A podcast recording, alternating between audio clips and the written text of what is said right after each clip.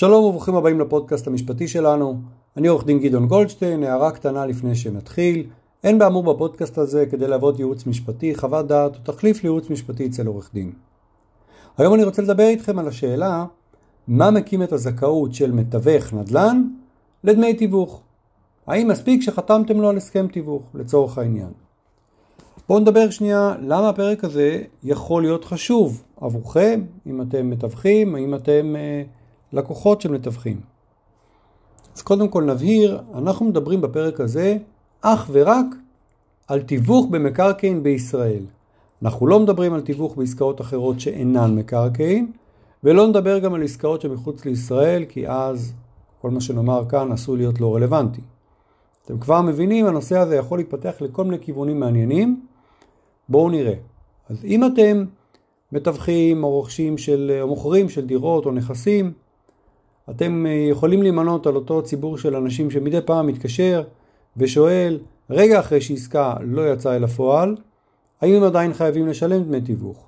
או רגע אחרי שסגרו עסקה, האם הם חייבים לשלם למתווך דמי תיווך, למרות שלא חתמו לו על שום מסמך?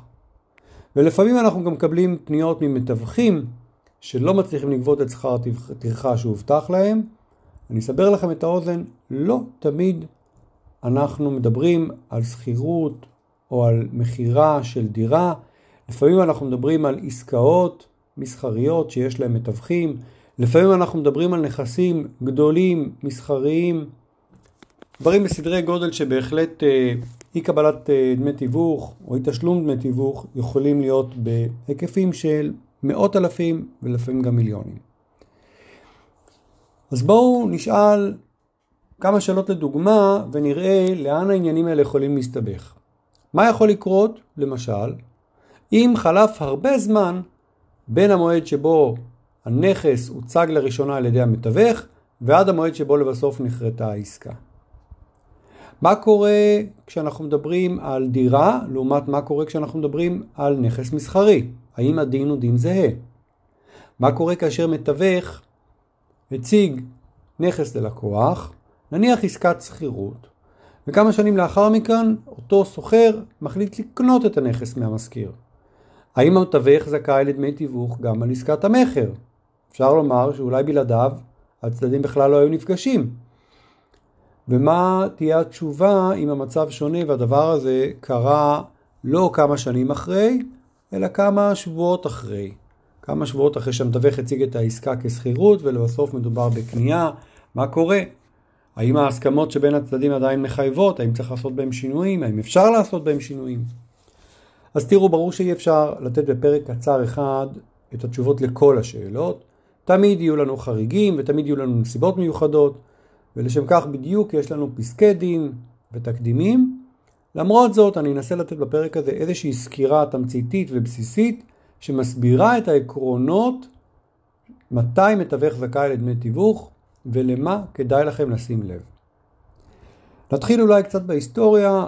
לפני שנחקק חוק המתווכים במקרקעין, נהגו לבחון את הזכאות לדמי תיווך אך ורק על רקע דיני החוזים הכלליים.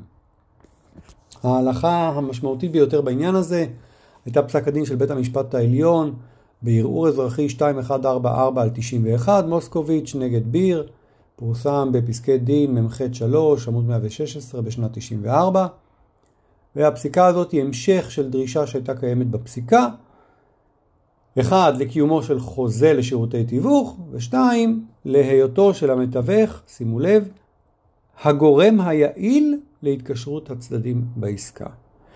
ובאותו פסק דין, באותו הלכת אה, מוסקוביץ' נגד ביר, נאמר שהמבחנים להיותו של המתווך הגורם יעיל הינם, בואו נצטט, א', מידת הדמיון בין ההצעה המקורית שבה היה מעורב המתווך לבין החוזה הסופי, כגון נושא הנכס, ב.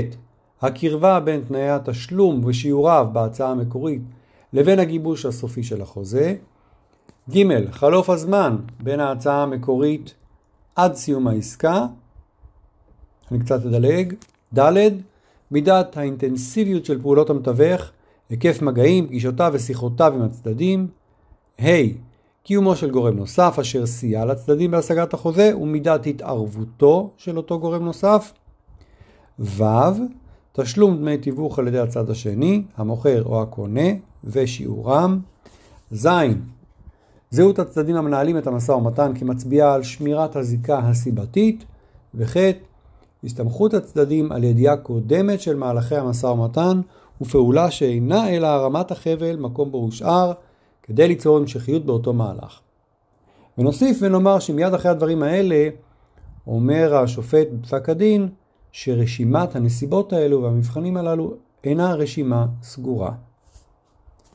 בין לבין, ולאחר שניתן פסק הדין הזה, נחקק חוק המתווכים במקרקעין תשנ"ו 1996 והוא קובע בסעיפים 9 ו-14 מתי בעצם מתווך זכאי לדמי תיווך. סעיף 14א אומר כך מתווך במקרקעין יהיה זכאי לדמי תיווך מאת לקוח אם נתקיימו כל אלה. כל אלה, כלומר התנאים הם מצטברים. אחד, הוא היה בעל רישיון בתוקף לפי חוק זה בעת שעסק בתיווך או שחל עליו באותה עת פטור זמני בהתאם לאמור בסעיף 20. שתיים, הוא מילא אחר הוראות סעיף 9, מיד נראה מה הוא אומר. ושלוש, הוא היה הגורם היעיל שהביא להתקשרות הצדדים בהסכם מחייב. הסעיף 14ב גם אומר, מתווך במקרקעין שביצע בתקופת הבלעדיות את פעולות השיווק שנקבעו לפי סעיף 9ד, חזקה שהיה הגורם היעיל כאמור בסעיף קטן א'3 לגבי עסקה שנחרטה בתקופת הבלעדיות. לא ניגע בבלעדיות בפרק הזה, אבל בואו נבחן רגע את שלושת התנאים בסעיף 14א. אז התנאי הראשון שאותו מתווך יהיה בעל רישיון תיווך. לצורך כך המתווך צריך כמובן לעמוד בהוראות החוק, לעבור בחינה, להיות רשום כמתווך. הסעיף השני דורש שהמתווך ימלא אחר הוראות סעיף 9, וסעיף 9 הוא סעיף די רחב, אבל התנאי דורש בסעיף 9א, מתווך במקרקעין לא יהיה זכאי לדמי תיווך, אלא אם כן חתם הלקוח על הזמנה בכתב לביצוע פעולות תיווך במקרקעין, שבה נכללו כל הפרטים שקבע השר באישור, באישור ועדת הכלכלה. אותם פרטים, אגב, צריכים להיכלל אה, על פי הפירוט שנמצא בתקנות המתווכים במקרקעין, בסוגריים, פרטי הזמנה בכתב, סגור סוגריים, תשנ"ז 1997, והדבר הראשון הוא שמות, כתובות ומספרי זיהוי של המתווך ושל הלקוח. השני הוא סוג העסקה שפעולת המתווך מבוקשת לגביה, כגון שכירות או מכירה. הדבר השלישי, תיאור הנכס נושא פעולת התיווך. הרביעי, מחיר העסקה המבוקשת בקירוב. החמישי, הסכום המוסכם של דמי התיווך או שיעור דמי התיווך המוסכם מתוך המחיר שבו תתבצע העסקה. ואם המחיר לפי אחד מאלה כולל מס ערך מוסף כמשמעו בחוק מס ערך מוסף תשל"ה 1975. אני אומר כבר כעת, קיימות עמדות שונות בפסיקת בתי המשפט באשר לרמת הפירוט ומה קורה במקרה של היעדר פירוט כנדרש. לאחרונה יחסית אה, הומצא איזושהי הגמשה של הדרישה הזאת בפסיקה של אה, בית המשפט העליון, ערעור אזרחי 3384 על 16, מזרחי נגד מרקוביץ', פורסם ב-5 ליולי 2018, וכך אומרת השופטת במקרה הזה: בעיקרו של דבר אני סבורה שבהקשר זה יש לאמץ, אם כי בזהירות הראויה, את הגישה אשר מאפשרת הגמשה של דרישת הכתב בחוזי תיווך במקרים מסוימים, ובהתאם לכך השלמה של פרטים חסרים. כאמור, תכליותיו הצרכניות של חוק המתווכים צריכות לעמוד לנגד עינינו. לכן, רק במצבים שבהם הפרטים החסרים בכתב לא היו כרוכים בחוסר ודאות באשר לזיהויו של החייב, לזיהויו של הנכס ולשיעורם של דמי התיווך, אפשר לשקול השלמה עם חסרונם. במצב דברים זה וכאשר ניכר כי הרוכש מבקש להתעלות בחסרים מסוימים בחוזה התיווך בחוסר תום לב, אין מקום לעמוד על דרישת הכתב בהיבט זה באופן דווקני. אגב, בפסיקה נוספת של בתי המשפט עומדו גם עמדות שונות במהלך השנים שהתייחסו למקרים שבהם בכלל אין הסכם בכתב.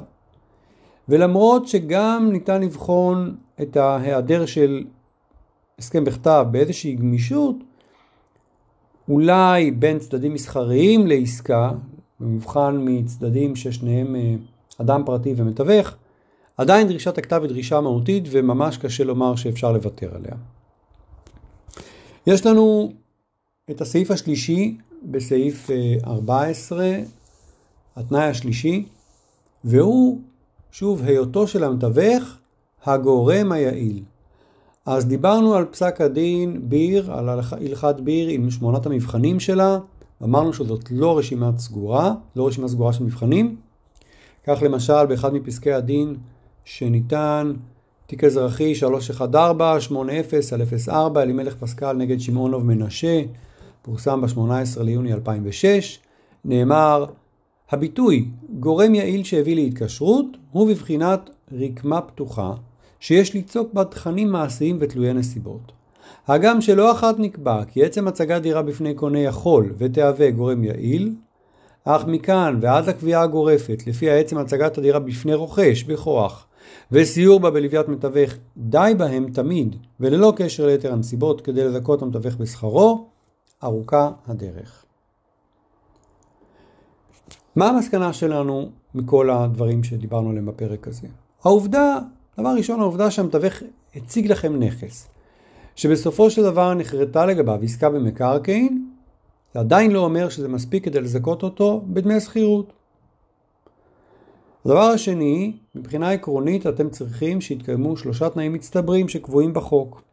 הוא צריך להיות מתווך, מתווך רשום, הוא צריך להחתים אתכם על חוזה לשירותי תיווך, שבו נכללים גם כל הפרטים הקבועים בתקנות ובחוק, והוא צריך להיות הגורם היעיל שהביא להתקשרות בעסקה על המבחנים השונים שדיברנו עליהם.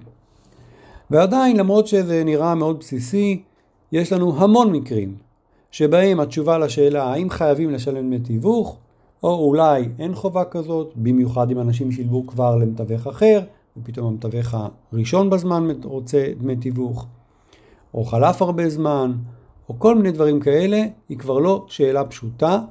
כל מקרה ומקרה דורש בחינה נפרדת, בהתאם למבחנים השונים בפסיקה.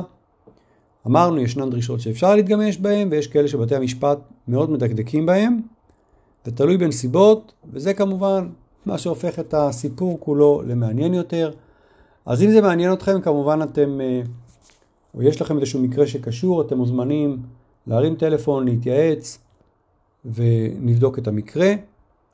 רגע אחד לפני סיום, אני רוצה לעדכן אתכם במשהו מעניין, דיברנו עליו בדיוק לפני שנה, בספטמבר שנה שעברה פרסמתי פרק בפודקאסט שלנו על התביעה שהוגשה נגד חברי להקת נירוונה בעניין האלבום המפורסם שלהם Nevermind. התביעה הוגשה על ידי מי שמופיע על עטיפת האלבום, אותו תינוק שרואים אותו צולל במים בבריכה כשהוא עירום.